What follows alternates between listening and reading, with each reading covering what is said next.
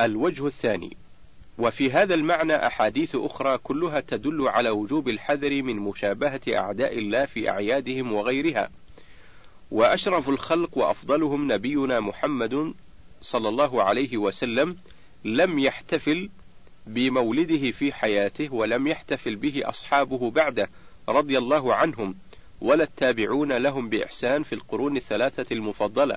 ولو كان الاحتفال بمولده صلى الله عليه وسلم أو مولد غيره خيرا لسبقنا إليه أولئك الأخيار ولعلمه النبي صلى الله عليه وسلم أمته وحثهم عليه أو فعله بنفسه فلما لم يقع شيء من ذلك علمنا أن الاحتفال بالموالد من البدع المحدثة في الدين التي يجب تركها والحذر منها امتثالا لأمر الله سبحانه وأمر رسول الله صلى الله عليه وسلم.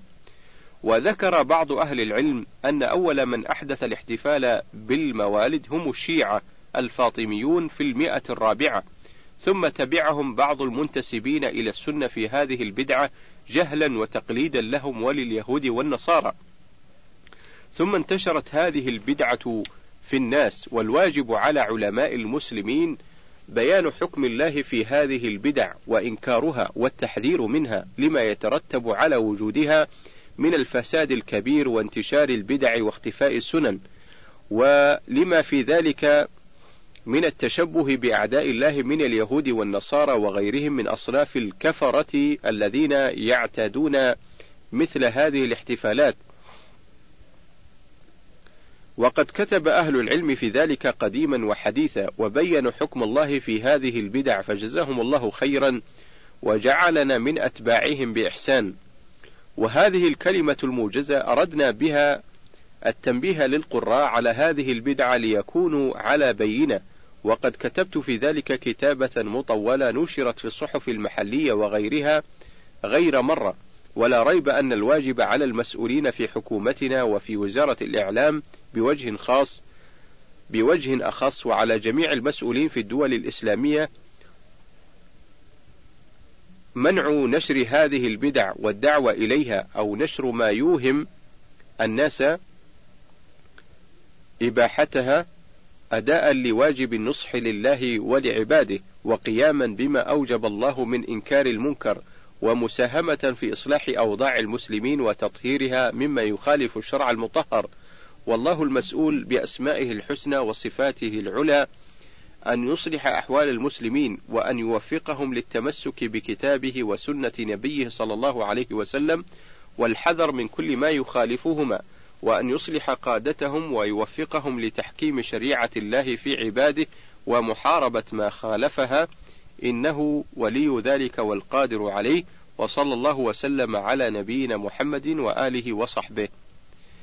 الهامش مجموع فتاوى ومقالات متنوعة الجزء الرابع الصفحة الواحدة والثمانون الشيخ بن باز رحمه الله. انتهى الهامش. السبحة السؤال ما حكم التسبيح بالسبحة أو بالمسبحة وإذا كان حكمها النفي فهل يجوز التسبيح بها على أساس على أساس عد مقدار التسبيح؟ الجواب تركها أولى وقد كرهها بعض أهل العلم والأفضل التسبيح بالأصابع كما كان يفعل ذلك النبي صلى الله عليه وسلم وروي عنه صلى الله عليه وسلم أنه أمر بعقد التسبيح والتهليل بالأنامل وقال إنهن مسؤولات مستنطقات. الهامش أخرجه أبو داود في الصلاة رقم 1501 والترمذي في الدعوات رقم 3583 وأحمد الجزء السادس رقم 371 الهامش أيضا الفتاوى كتاب الدعوة الصفحة السادسة والسبعون الشيخ بن باز رحمه الله. انتهى الهامش. هل السبحة بدعة؟ السؤال يقول الحديث كل بدعة ضلالة يعني ليس هناك بدعة غير ضلالة وليس هناك بدعة حسنة. بل كل بدعة ضلالة. السؤال هل السبحة تعتبر بدعة؟ وهل هي بدعة حسنة أم بدعة أم بدعة ضلالة؟ الجواب السبحة ليست بدعة دينية وذلك لأن الإنسان لا يقصد التعبد لله بها وإنما يقصد ضبط عدد التسبيح الذي يقوله أو التهليل أو التحميد أو التكبير فهي وسيلة وليست مقصودة. ولكن الأفضل منها أن يعقد الإنسان التسبيح بأنامله أي بأصابعه لأمور. الأمر الأول أن الأصابع مستنطقات كما أرشد إلى ذلك النبي صلى الله عليه وسلم. الأمر الثاني أن عدد التسبيح ونحوه أن عدد التسبيح ونحوه بالمسبحة يؤدي إلى غفلة الإنسان فإننا نشاهد كثيرا من أولئك الذين يستعملون المسبحة فنجدهم يسبحون وأعينهم تدور هنا وهناك لأنهم قد جعلوا عدد الحبات على قدر ما يريدون تسبيحه أو تهليله أو تحميده أو تكبيره. فتجد الإنسان منهم بعد فتجد الإنسان منهم يعد هذه الحبات بيديه وهو غافل القلب يلتفت يمينا وشمالا. بخلاف ما إذا كان يعدها بالأصابع فإن ذلك أحضر لقلبه غالبا.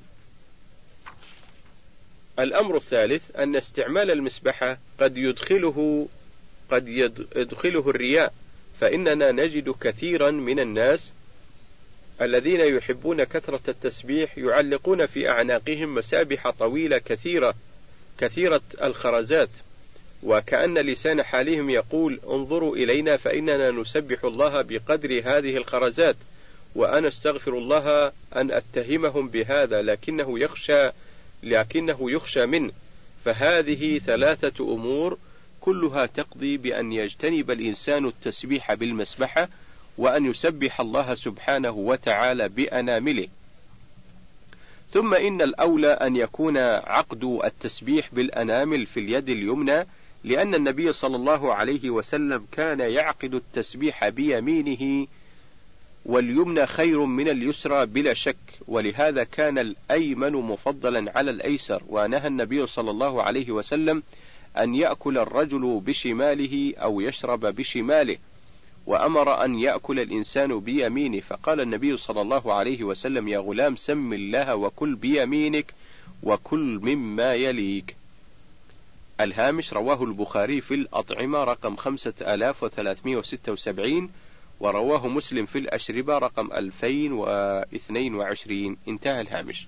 وقال لا يأكلن أحدكم بشماله ولا يشربن بشماله فإن الشيطان يأكل بشماله ويشرب بشماله. الهامش رواه مسلم بنحوه في الأشربة رقم 2020 انتهى الهامش. فاليد اليمنى أولى بالتسبيح من اليد اليسرى اتباعا للسنة وأخذا باليمين فقد كان النبي صلى الله عليه وسلم يعجبه التيمن في تنعله وترجله وطهوره وفي شأنه كله. وعلى هذا فإن التسبيح بالمسبحة لا يعد بدعة في الدين لأن المراد بالبدعة المنهي عنها هي البدعة في الدين. وتسبيح المسبحة إنما هي وسيلة لضبط العدد وهي وسيلة مرجوحة مفضولة والأفضل منها أن يكون عد التسبيح بالأصابع. الهامش نور على الدرب الصفحة الثامنة والستون الشيخ ابن عثيمين. انتهى الهامش. الاحتفال بعيد الميلاد. السؤال ما حكم الاحتفال بمرور سنة أو سنتين مثلا أو أكثر أو أقل من السنين؟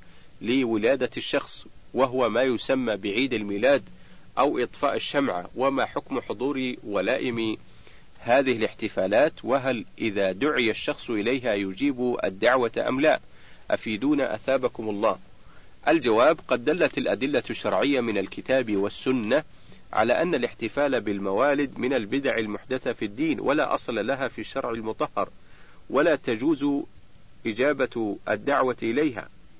لما في ذلك من تأييد للبدع والتشييع عليها. وقد قال الله سبحانه وتعالى أم لهم شركاء شرعوا لهم من الدين ما لم يأذن به الله. سورة الشورى الآية الواحدة والعشرون. وقال سبحانه ثم جعلناك على شريعة من الأمر فاتبعها ولا تتبع أهواء الذين لا يعلمون. إنهم لن يغنوا عنك من الله شيئا. وإن الظالمين بعضهم أولياء بعض.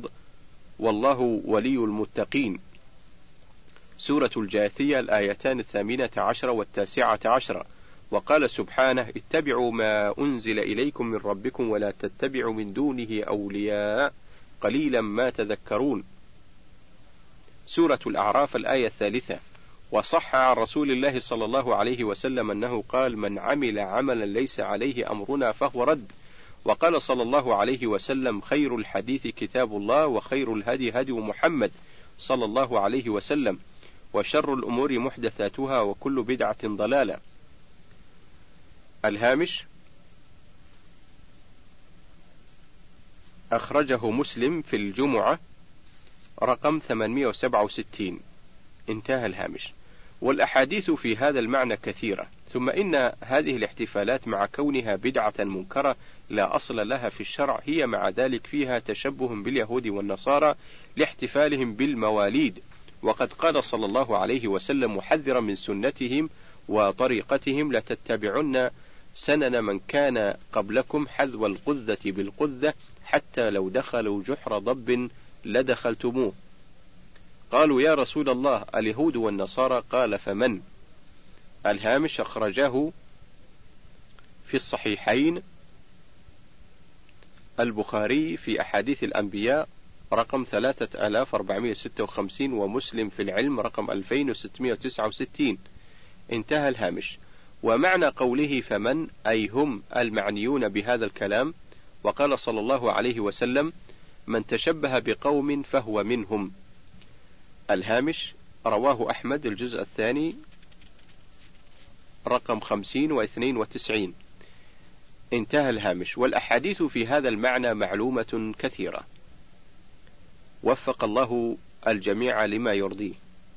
الهامش مجموع فتاوى ومقالات متنوعة الجزء الرابع في الصفحة الثالثة والثمانين بعد المئتين الشيخ بن باز رحمه الله. انتهى الهامش.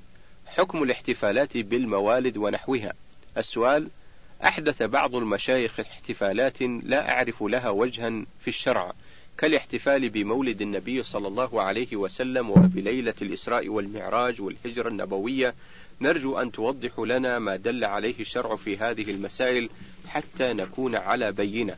الجواب لا ريب أن الله سبحانه قد أكمل لهذه الأمة دينها وأتم عليها النعمة. كما قال الله سبحانه اليوم أكملت لكم دينكم وأتممت عليكم نعمتي ورضيت لكم الإسلام دينا. سورة المائدة من الآية الثالثة. وقد توفي الله وقد توفى الله نبيه صلى الله عليه وسلم بعدما بلغ البلاغ المبين وأكمل الله به شرائع الدين فليس لأحد أن يحدث في دينه ما لم يشرعه الله عز وجل كما قال صلى الله عليه وسلم من أحدث في أمرنا هذا ما ليس منه فهو رد متفق على صحته من حديث عائشة رضي الله عنها. الهامش رواه البخاري في الصلح رقم 2697 ومسلم في الأقضية رقم 1718 انتهى الهامش. وأخرج مسلم في صحيحه عنها رضي الله عنها أن النبي صلى الله عليه وسلم قال من عمل عملا ليس عليه أمرنا فهو رد. الهمش علقه البخاري في البيوع والاعتصام ووصله مسلم في الأقضية رقم 18 ورقم 1718 انتهى الهامش. ومعنى قوله فهو رد أي مردود لا يجوز العمل به لأن زيادة لأنه زيادة في الدين لم يأذن الله بها. وقد أنكر سبحانه في كتابه المبين على من فعل ذلك فقال عز وجل في سورة الشورى أم لهم شركاء شرعوا لهم من الدين ما لم يأذن به الله. سورة الشورى من الآية الواحدة والعشرين. وفي صحيح مسلم عن جابر رضي الله عنه أن النبي صلى الله عليه وسلم كان يقول في خطبة الجمعة أما بعد فإن خير الحديث كتاب الله وخير الهدي هدي محمد صلى الله عليه وسلم وشر الأمور محدثاتها وكل بدعة ضلالة. الهامش رواه مسلم في الجمعة رقم 867 انتهى الهامش. والأحاديث والآثار في إنكار البدع والتحذير منها كثيرة لا يتسع هذا الجواب لذكرها. وهذه الاحتفالات التي ذكرت في السؤال لم يفعلها الرسول صلى الله عليه وسلم وهو أنصح الناس وأعلمهم بشرع الله وأحرصهم على هداية الأمة وإرشادها إلى ما ينفعها ويرضي مولاه ويرضي مولاها سبحانه وتعالى. ويرضي مولاها سبحانه وتعالى ولم يفعلها أصحابه رضي الله عنهم وهم خير الناس وأعلمهم بعد الأنبياء وأحرصهم على كل خير ولم يفعلها أئمة الهدى في القرون المفضلة.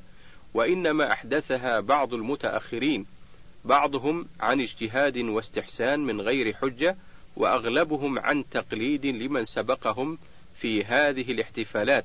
والواجب على جميع المسلمين هو السير على ما درج عليه الرسول صلى الله عليه وسلم وأصحابه رضي الله عنهم والحذر مما أحدثه الناس في دين الله بعدهم.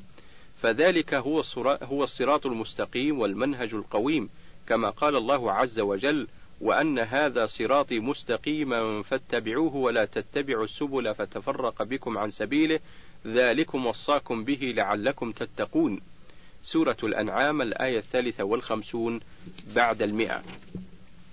وثبت في الصحيح وثبت في الحديث الصحيح عن عبد الله بن مسعود رضي الله عنه أن النبي صلى الله عليه وسلم تلا على أصحابه هذه الآية ثم خط خطا مستطيلا فقال هذه فقال هذا سبيل الله ثم خط خطوطا عن يمينه وشماله وقال هذه السبل على كل سبيل منها شيطان يدعو إليها. الهامش رواه أحمد الجزء الأول رقم 425 465 والدارمي في المقدمة رقم 206 انتهى الهامش. ثم تلا هذه الآية وأن هذا صراطي مستقيما فاتبعوه ولا تتبعوا السبل فتفرق بكم عن سبيله. سورة الأنعام من الآية الثالثة والخمسين بعد المئة. وقال الله عز وجل وما آتاكم الرسول فخذوه وما نهاكم عنه فانتهوا واتقوا الله إن الله شديد العقاب. سورة الحشر الآية السابعة. ومما ذكرنا من الأدلة يتضح لك أن هذه الاحتفالات كلها بدعة يجب على المسلمين تركها والحذر منها والمشروع للمسلمين هو التفقه في الدين والعناية بدراسة سيرة النبي صلى الله عليه وسلم والعمل بها في جميع الأزمان. لا في وقت المولد خاصة وفيما شرع الله سبحانه غنية وكفاية عما, أحد عما أحدث من البدع. أما ليلة الإسراء والمعراج فالصحيح عند أهل العلم أنها لا تعرف وما ورد في تعيينها من الأحاديث فكلها أحاديث ضعيفة لا تصح عن النبي صلى الله عليه وسلم. ومن قال إنها ليلة سبع وعشرين من رجب فقد غلط.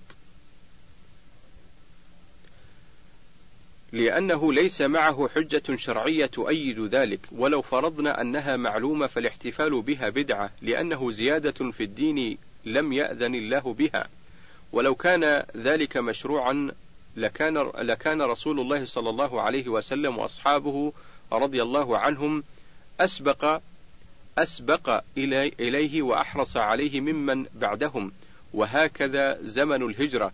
لو كان الاحتفال به مشروعا لفعله رسول الله صلى الله عليه وسلم وأصحابه ولو فعلوه لنقل فلما لم ينقل دل ذلك على أنه بدعة.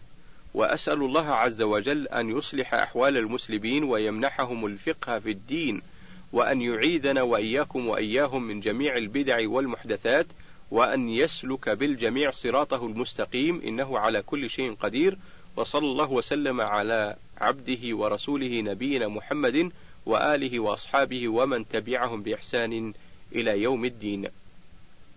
الهامش كتاب التحذير من البدع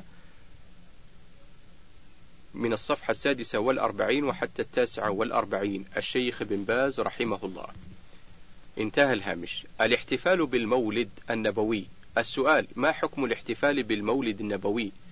الجواب أولا ليلة مولد الرسول صلى الله عليه وسلم ليست معلومة على الوجه القطعي بل إن بعض العصريين حقق أنها ليلة التاسع من ربيع الأول وليست ليلة الثاني عشر منه وحينئذ فجعل الاحتفال ليلة الثاني عشر منه لا أصل له من الناحية التاريخية. ثانيا ومن ناحية ومن الناحية الشرعية فالاحتفال لا أصل له أيضا لأنه لو كان من شرع الله لفعله النبي صلى الله عليه وسلم أو بلغه أو بلغه لأمته ولو فعله أو بلغه لوجب أن يكون محفوظا لأن الله تعالى يقول إنا نحن نزلنا الذكر وإنا له لحافظون سورة الحجر من الآية التاسعة.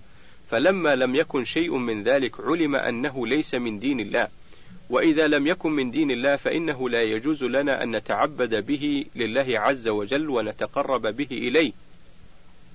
فإذا كان الله تعالى قد وضع للوصول إليه طريقا معينا وهو ما جاء به الرسول صلى الله عليه وسلم فكيف يسوغ لنا ونحن عباد أن نأتي بطريق من عند أنفسنا يوصلنا إلى الله؟ هذا من الجناية في حق الله عز وجل أن نشرع في دينه ما ليس منه كما أنه يتضمن تكذيب قول الله عز وجل اليوم أكملت اليوم أكملت لكم دينكم وأتممت عليكم نعمتي. سورة المائدة من الآية الثالثة. فنقول هذا الاحتفال إن كان من كمال الدين فلا بد أن يكون موجودا قبل موت الرسول صلى الله عليه وسلم وإن لم يكن من كمال الدين فإنه لا يمكن أن يكون فإنه لا يمكن أن يكون من الدين. لأن الله تعالى يقول اليوم أكملت لكم دينكم ومن زعم أنه من كمال الدين وقد حدث بعد الرسول صلى الله عليه وسلم فإن قوله يتضمن تكذيب هذه الآية الكريمة. ولا ريب أن الذين يحتفلون بمولد الرسول عليه الصلاة والسلام إنما يريدون بذلك تعظيم الرسول عليه الصلاة والسلام وإظهار محبته وتنشيط الهمم على أن يوجد منهم عاطفة في ذلك الاحتفال للنبي صلى الله عليه وسلم. وكل هذا من العبادات. محبة الرسول صلى الله عليه وسلم عبادة بل لا يتم الإيمان حتى يكون الرسول صلى الله عليه وسلم أحب إلى الإنسان من نفسه وولده ووالده والناس أجمعين. وتعظيم الرسول عليه الصلاة والسلام من العبادة. كذلك الحال فالعواطف نحو النبي صلى الله عليه وسلم من الدين أيضا لما فيه من الميل إلى شريعته. إذا فالاحتفال بمولد النبي صلى الله عليه وسلم من أجل التقرب إلى الله وتعظيم رسوله صلى الله عليه وسلم عبادة. وإذا كان عبادة فإنه لا يجوز أبدا أن يحدث في دين الله ما ليس منه. فالاحتفال بالمولد بدعة ومحرم. ثم إننا نسمع أنه يوجد في هذا الاحتفال من المنكرات العظيمة ما لا يقره شرع ولا حس ولا عقل، فهم يتغنون بالقصائد التي فيها الغلو في الرسول عليه الصلاة والسلام، حتى جعلوه أكبر من الله والعياذ بالله.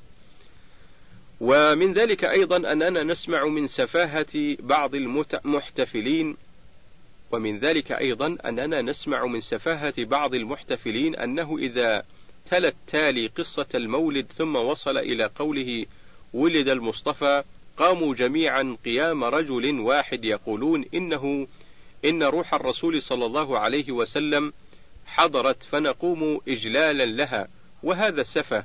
ثم إنه ليس من الأدب أن يقوموا لأن الرسول صلى الله عليه وسلم كان يكره القيام له. فأصحابه وهم أشد الناس حبا له وأشد منا تعظيما للرسول صلى الله عليه وسلم لا يقومون له لما يرون من كراهيته لذلك وهو حي فكيف بهذه الخيالات؟ الهامش مجلة المجاهد العدد رقم 22 الشيخ ابن عثيمين. انتهى الهامش.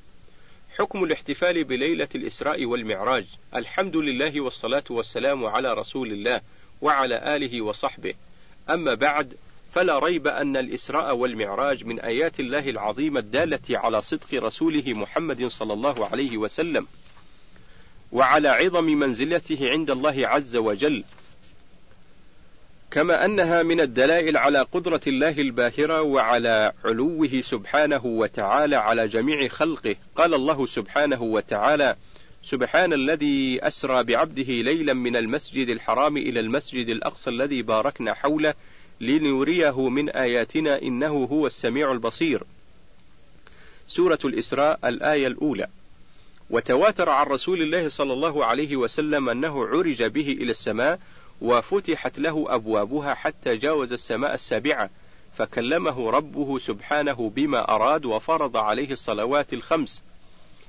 وكان الله سبحانه فرضها أولا خمسين صلاة فلم يزل نبينا محمد صلى الله عليه وسلم يراجعه ويسأله التخفيف حتى جعلها خمسا في الفرض وخمسين في الأجر لأن الحسنة بعشر أمثالها. فلله الحمد والشكر على جميع نعمه. وهذه الليلة التي حصل فيها الإسراء والمعراج لم يأتي في الأحاديث الصحيحة تعيينها لا في رجب ولا في غيره.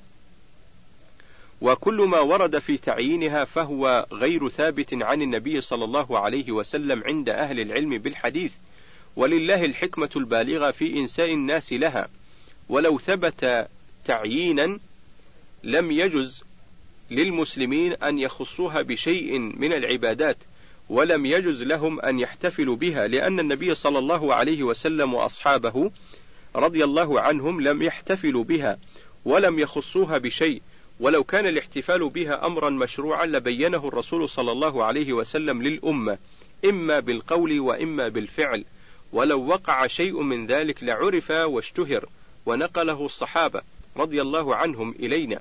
فقد نقلوا عن نبيهم صلى الله عليه وسلم كل شيء تحتاجه الأمة. ولم يفرطوا في شيء من الدين بل هم السابقون إلى كل خير فلو كان الاحتفال بهذه الليلة مشروعا لكانوا أسبق الناس إليه.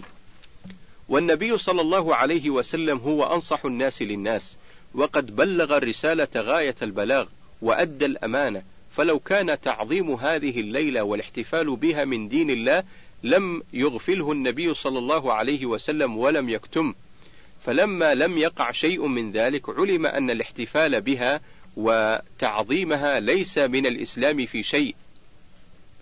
وقد أكمل الله لهذه الأمة دينها وأتم عليها النعمة وأنكر على من شرع في الدين ما لم يأذن به الله.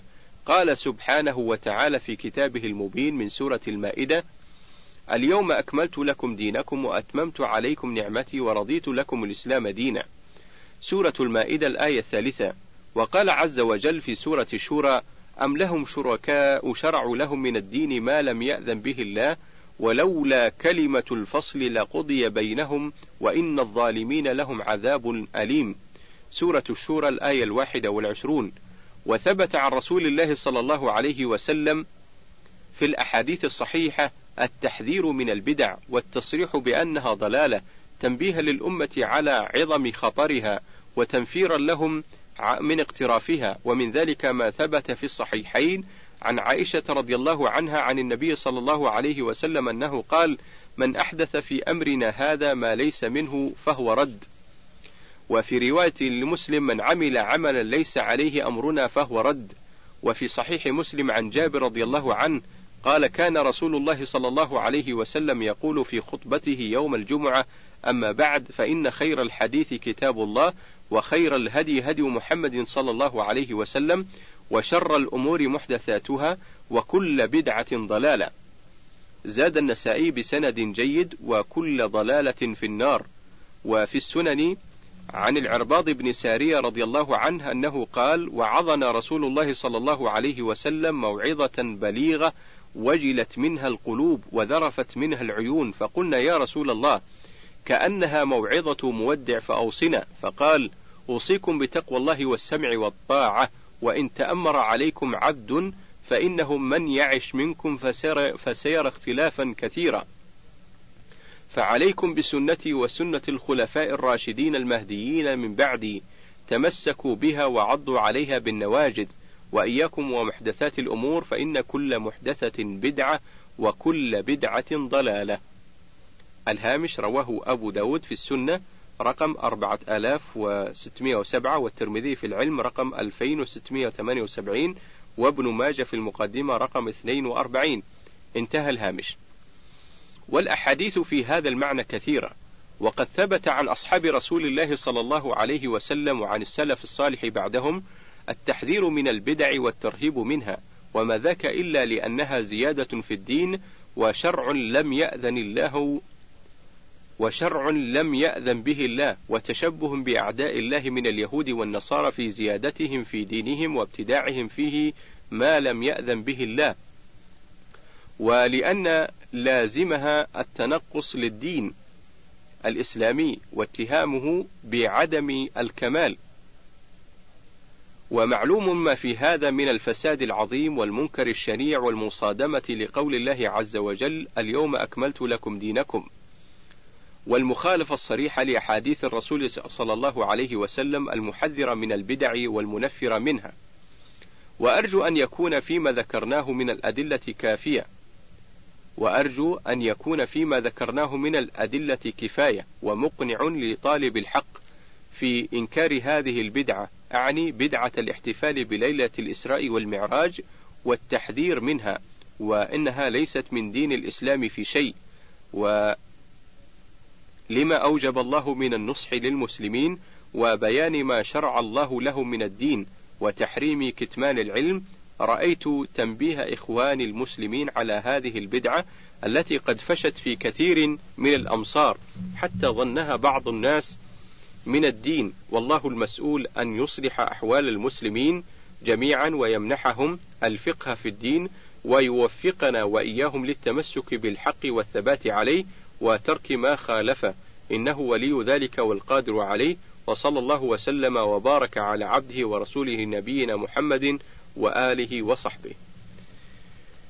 الهامش كتاب التحذير من البدع من الصفحة السادسة عشرة وحتى الصفحة العشرين الشيخ بن باز رحمه الله. انتهى الهامش. حكم الاحتفال بالمولد النبوي في المسجد. السؤال: هل يحل للمسلمين أن يحتفلوا في المسجد ليتذكروا السيرة النبوية في ليلة الثاني عشر من شهر ربيع الأول بمناسبة المولد النبوي الشريف بدون أن يعطلوا نهاره كالعيد؟ واختلفنا فيه. قيل بدعة حسنة وقيل بدعة غير حسنة. الجواب ليس للمسلمين أن يقيموا احتفالا بمولد النبي صلى الله عليه وسلم في ليلة الثاني عشر من شهر ربيع الأول ولا في غيرها كما أنه ليس لهم أن يقيموا أي احتفال بمولد غيره عليه الصلاة والسلام لأن الاحتفال بالموالد من البدع المحدثة في الدين لأن النبي صلى الله عليه وسلم لم يحتفل بمولده في حياته صلى الله عليه وسلم. وهو المبلغ للدين والمشرع للشرائع عن ربه سبحانه ولا أمر بذلك ولم يفعله خلفاؤه الراشدون ولا أصحابه جميعا ولا التابعون لهم بإحسان في القرون المفضلة. فعلم أنه بدعة. وقد قال صلى الله عليه وسلم من أحدث في أمرنا هذا ما ليس منه فهو رد. وفي رواية لمسلم وعلقها البخاري جازما بها من عمل عملا ليس عليه أمرنا فهو رد والاحتفال بالموالد ليس عليه أمر النبي صلى الله عليه وسلم بل هو مما أحدثه الناس في دينه في القرون المتأخرة فيكون مردودا وكان عليه الصلاة والسلام يقول في خطبته يوم الجمعة أما بعد فإن خير فإن خير الحديث كتاب الله وخير الهدي هدي محمد صلى الله عليه وسلم وشر الأمور محدثاتها وكل بدعة ضلالة. الهامش رواه مسلم في صحيحه في الجمعة رقم 867 انتهى الهامش. وأخرجه النسائي بإسناد جيد وزاد وكل ضلالة في النار. الهامش النسائي في العيدين الجزء الثاني في الصفحتين الثامنة والثمانين بعد المئة والتاسعة والثمانين بعد المئة. انتهى الهامش. ويغني عن الاحتفال بمولده صلى الله عليه وسلم تدريس الأخبار المتعلقة بالمولد ضمن الدروس التي تتعلق بسيرته عليه الصلاة والسلام وتاريخ حياته في الجاهلية والإسلام في المدارس والمساجد وغير ذلك من غير حاجة إلى إحداث احتفال لم يشرعه الله ولا رسوله صلى الله عليه وسلم ولم يقل ولم يقم عليه دليل شرعي. والله المستعان ونسأل الله لجميع المسلمين الهداية والتوفيق للاكتفاء بالسنة والحذر من البدعة. الهامش كتاب التحذير من البدع في الصفحتين الثامنة والخمسين والتاسع والخمسين الشيخ بن باز رحمه الله. انتهى الهامش. الطريقة التيجانية السؤال عندنا ناس كثيرون متمسكون بالطريقة التيجانية وأنا سمعت في برنامجكم نور على الدرب أن هذه الطريقة مبتدعة ولا يجوز اتباعها لكن أهلي عندهم ورد الشيخ أحمد التيجاني وهي لكن أهلي عندهم ورد الشيخ أحمد التيجاني وهي صلاة الفاتح ويقولون إن صلاة الفاتح هي الصلاة على النبي صلى الله عليه وسلم. فهل صلاة الفاتح هذه هي الصلاة على النبي محمد صلى الله عليه وسلم أم لا؟ حيث يقولون إن من كان يقرأ صلاة الفاتح وتركها يعتبر كافرا. ويقولون إذا ما كنت تتحمل هذا وتركتها فما عليك شيء. وإذا تحملتها وتركتها تعتبر كافرا. وقد قلت لوالدي إن هذا لا يجوز فقال لي أنت وهابي وشتماني فنرجو التوجيه. الجواب الطريقة التيجانية لا شك أنها طريقة مبتدعة أو مبتدعة ولا يجوز لأهل الإسلام أن يتبعوا الطرق المبتدعة لا التيجانية ولا غيرها بل الواجب الاتباع والتمسك بما جاء به الرسول صلى الله عليه وسلم لأن الله يقول قل إن كنتم تحبون الله فاتبعوني يحببكم الله ويغفر لكم ذنوبكم. سورة آل عمران الآية الواحدة والثلاثون. يعني قل يا محمد للناس إن كنتم تحبون الله فاتبعوني يحببكم الله ويغفر لكم ذنوبكم. ويقول عز وجل اتبعوا ما أنزل إليكم من ربكم ولا تتبعوا من دونه أولياء قليلا ما تذكرون. سورة الأعراف الآية الثالثة ويقول تعالى وما آتاكم الرسول فخذوه وما نهاكم عنه فانتهوا. سورة الحشر الآية السابعة ويقول تبارك وتعالى وأن هذا صراطي مستقيما فاتبعوه ولا تتبعوا السبل فتفرق بكم عن سبيله. سورة الأنعام الآية الثالثة والخمسون بعد المئة. والسبل هي الطرق المحدثة من البدع والأهواء والشبهات والشهوات المحرمة.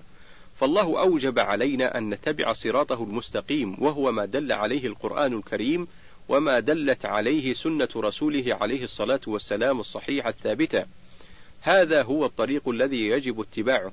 أما الطريقة التيجانية أو الشاذلية أو القادرية أو غيرها من الطرق التي أحدثها الناس فلا يجوز اتباعها إلا ما وافق شرع الله منها أو غيرها فيعمل به لأنه وافق الشرع المطهر لا لأنه من الطريقة الفلانية أو غيرها للآيات السابقة ولقوله تعالى: لقد كان لكم في رسول الله أسوة حسنة لمن كان يرجو الله واليوم الآخر وذكر الله كثيرا. سورة الأحزاب الآية الواحدة والعشرون. وقوله عز وجل والسابقون الأولون من المهاجرين والأنصار والذين اتبعوهم بإحسان رضي الله عنهم ورضوا عنه وأعد لهم جنات تجري من وأعد لهم جنات تجري تحتها الأنهار خالدين فيها أبدا. ذلك الفوز العظيم. سورة التوبة من الآية المئة. ولقول الرسول صلى الله عليه وسلم من أحدث في أمرنا هذا ما ليس منه فهو رد. وقوله صلى الله عليه وسلم من عمل عملا ليس عليه أمرنا فهو رد. وقوله صلى الله عليه وسلم في خطبة الجمعة أما بعد فإن خير الحديث كتاب الله. وخير الهدي هدي محمد صلى الله عليه وسلم وشر الأمور محدثاتها وكل بدعة ضلالة. والأحاديث في هذا المعنى كثيرة وصلاة الفاتح هي الصلاة على النبي صلى الله عليه وسلم كما ذكروا ولكن ولكن صيغة لفظها لم تروى عن النبي صلى الله عليه وسلم حيث قالوا فيها اللهم صل وسلم على سيدنا محمد الفاتح لما أغلق والخاتم لما سبق والناصر الحق بالحق الفاتح لما أغلق والخاتم لما سبق والناصر الحق بالحق. وهذا اللفظ لم ترد به الإجابة الصحيحة التي يبين فيها النبي صلى الله عليه وسلم صفة الصلاة عليه لما سأله الصحابة عن ذلك. فالمشروع للأمة الإسلامية أن يصلوا عليه الصلاة والسلام بالصيغة التي شرعها لهم وعلمهم إياها دون ما أحدثوه. من ذلك ما ثبت في الصحيحين عن كعب بن عجرة رضي الله عنه أن الصحابة رضي الله عنهم قالوا يا رسول الله أمرنا الله أن نصلي عليك فكيف نصلي عليك فقال عليه الصلاة والسلام قولوا اللهم صل على محمد وعلى آل محمد كما صليت على إبراهيم وعلى آل إبراهيم إنك حميد مجيد اللهم بارك على محمد وعلى آل محمد كما باركت على آل إبراهيم إنك وآل إبراهيم كما باركت على إبراهيم وعلى آل إبراهيم إنك حميد مجيد. الهامش رواه البخاري في أحاديث الأنبياء رقم 3370 ومسلم في الصلاة رقم 406 انتهى الهامش ومن ذلك ما ثبت في صحيح البخاري ومسلم أيضا من حديث أبي حميد الساعدي رضي الله عنه عن النبي صلى الله عليه وسلم أنه قال قولوا اللهم صل على محمد وعلى أزواجه وذريته كما صليت على آل إبراهيم وبارك على محمد وعلى أزواجه وذريته كما باركت على إبراهيم وعلى آل إبراهيم إنك حميد مجيد. الهامش رواه البخاري في أحاديث الأنبياء رقم 2269 ومسلم في الصلاة رقم 406 انتهى الهامش. وفي حديث ثالث رواه مسلم في صحيحه من حديث أبي مسعود الأنصاري رضي الله عنه عن النبي صلى الله عليه وسلم أنه قال قولوا اللهم صل على محمد وعلى آل محمد كما صليت على إبراهيم وبارك على محمد وعلى آل محمد كما باركت على آل إبراهيم في العالمين إنك حميد مجيد. الهامش رواه مسلم في الصلاة رقم 405 فهذه الأحاديث وما جاء في معناها قد أوضحت صفة الصلاة عليه التي رضيها لأمته وأمرهم بها. أما صلاة الفاتح وإن صح معناها في الجملة فلا ينبغي الأخذ بها والعدول عما صح عن النبي صلى الله عليه وسلم في بيان صحة الصلاة عليه المأمور بها مع أن كلمة الفاتح لما أغلق فيها إجمال قد يفسر من بعض أهل الأهواء بمعنى غير صحيح. والله ولي التوفيق.